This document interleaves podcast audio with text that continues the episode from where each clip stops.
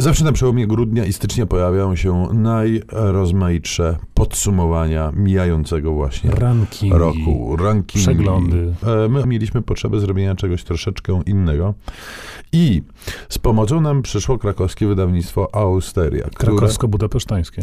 przepraszam, krakowsko-budapesztańskie z krwi i kości cekańskiej, chciałoby się powiedzieć, które nas uwiodło, gdyż oto postanowiło wydać dzieła zebrane Józefa Rotha, czyli jednego z cekańskich wieszczy. Więc my w ramach podsumowań e, i rankingów noworocznych proponujemy Państwu Józefa Rota jeszcze nie w całości, ale do całości właśnie wspólnie z wydawnictwem Austeria zmierzamy. No ale musieliśmy się ograniczyć do pięciu, jak format audycji nam nakazuje. I zaczniemy rzecz jasna od rzeczy najklasyczniejszej, od tego właściwie jedynego chyba tytułu tak naprawdę szerzej kojarzonego, czyli od Marsza Radeckiego. Ja muszę powiedzieć, że bardzo, bardzo późno ją przeczytałem i zawsze mi się wydawało, że to będzie takie trochę stare, przykurzone właśnie cekańskie. Okazuje się, że to jest absolutnie urocza książka i myślę, że nie trzeba mi koniecznie wierzyć na słowo. Wystarczy dać jej kredyt zaufania w postaci pierwszego rozdziału. To sam pierwszy rozdział jest cudowny, jest takim właściwie niemalże zamkniętym opowiadaniem i jakby mógłby jako nowela funkcjonować, ale tak naprawdę jest oczywiście wprowadzeniem do całej historii, bo bohaterem pierwszego rozdziału jest niejaki Józef Trotta, y, z słoweńskiego pochodzenia, no ceka Austro-Węgierczyk, czy węgierski Austriak, czy austriacki Węgier. W każdym razie mieszkaniec i obywatel i poddany e, wielkiego e, cesarza e, Franciszka Józefa, który to podczas jednej z bitew ratuje życie jaśnie pana dzięki swojemu instynktowi, refleksowi. Zostaje za to oczywiście uszlachcony, e, staje się bohaterem i po wielu, wielu latach odnajduje swoją... Wbrew sobie trochę. Trochę wbrew sobie, bo po wielu latach odnajduje w czytance szkolnej opowieść o swoim wyczynie. I czyta ze zgorszeniem, że to się wszystko w ogóle inaczej odbyło. To nie tak, to nie taka formacja, nie takie okoliczności, nie te słowa padły.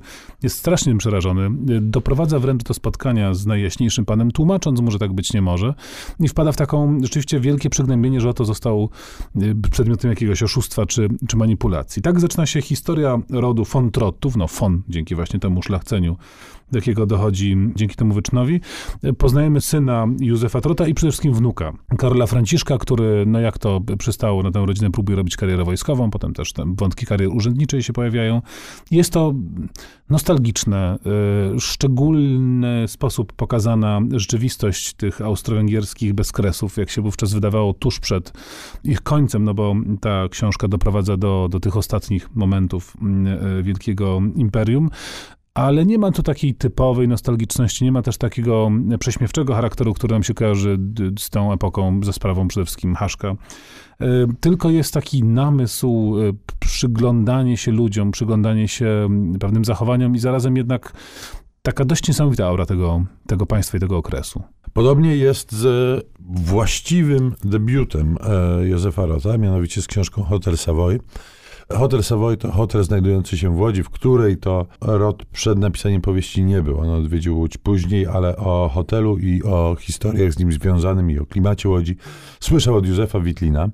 E, Tu też pierwsza wojna mm, się pojawia tylko jako właśnie takie no nie, nie tło. To jest historia głównego bohatera. Gabriel Dan trafia do hotelu Savoy w Łodzi właśnie z obozu gdzieś na Syberii. Był więziony w trakcie I wojny światowej. No i tam trafia ciesząc się najpierw, że oto właśnie mydło, kawałek czystego ręcznika, mm, jakieś przyjemniejsze i spokojniejsze będzie teraz życie. Czeka na spotkanie ze swoimi najbliższymi, ale Hotel Savoy okazuje się być takim przedmurzem piekieł. To jakieś strasznie depresyjne, obrzydliwe miejsce, jeszcze z e, taką hierarchią tej e, obrzydliwości, bo najniższe piętra okupowane są przez tych, którzy radzą sobie w życiu lepiej w sensie finansowym i im wyżej, tym gorzej i na siódmym piętrze jest już kompletny e, ludzki upadek, ale upadek dotyczy chyba wszystkich e, mieszkańców hotelu e, Savoy, niezależnie od stanu majątkowego.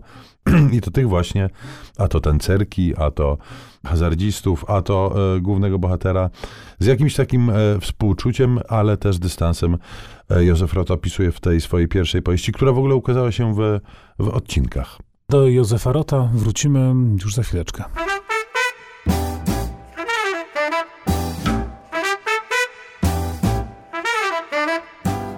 Z literatury. Polecają Szymon Gloszka i Tomasz Pindel z Instytutu Książki. Na dobry, bardzo dobry koniec roku rozmawiamy o znakomitym pisarzu, który w znakomitej serii dzieł zebranych powrócił do nas, czyli o Józefie Rocie. Czas na jego biblijną historię. Biblijna historia, ale Rot nie byłby Rotem, gdyby to nie była historia umiejscowiona przynajmniej w e, swojej połowie w Cekanii. Tu mamy do czynienia z malutkim sztetlem gdzieś na pograniczu ukraińsko-cesarskim.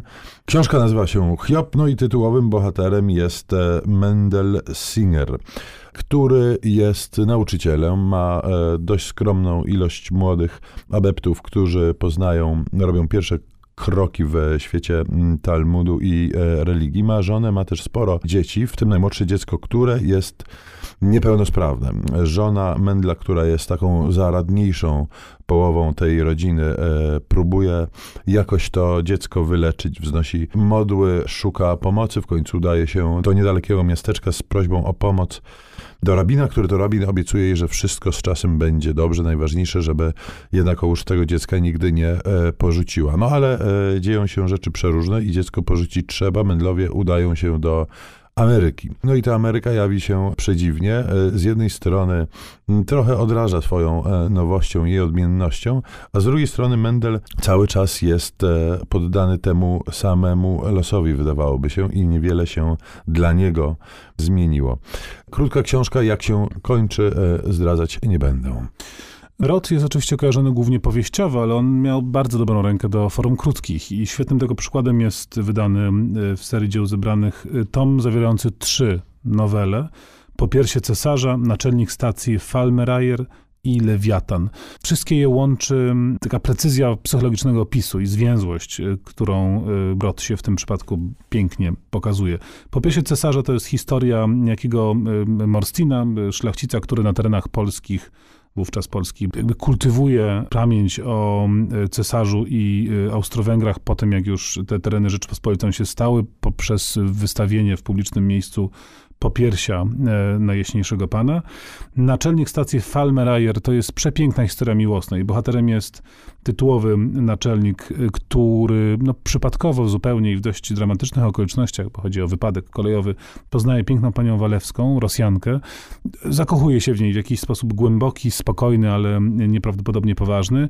I dopiero wojna, y, podczas której zostaje wysłany jako oficer na front rosyjski, staje się okazją do, do ich spotkania, ale to wszystko prowadzi do zupełnie niesamowitego końca. No, nikt się nie sądzi, żeby mógł domyśleć, jak to wszystko przebiegnie. No i na koniec Lewiatan, czyli historia jakiego Niscena Piczenika, który zajmuje się handlem e, koralami i którego pociąga morze, bo on oczywiście mieszka w małej miejscowości gdzieś tam w głębi lądu i wybiera się do Odessy, żeby bliżej morza, bliżej tych swoich ukochanych korali się znaleźć. Też taka pięknie symboliczna, metaforyczna opowieść z silnym wydźwiękiem psychologicznym. Bardzo to są udane nowele.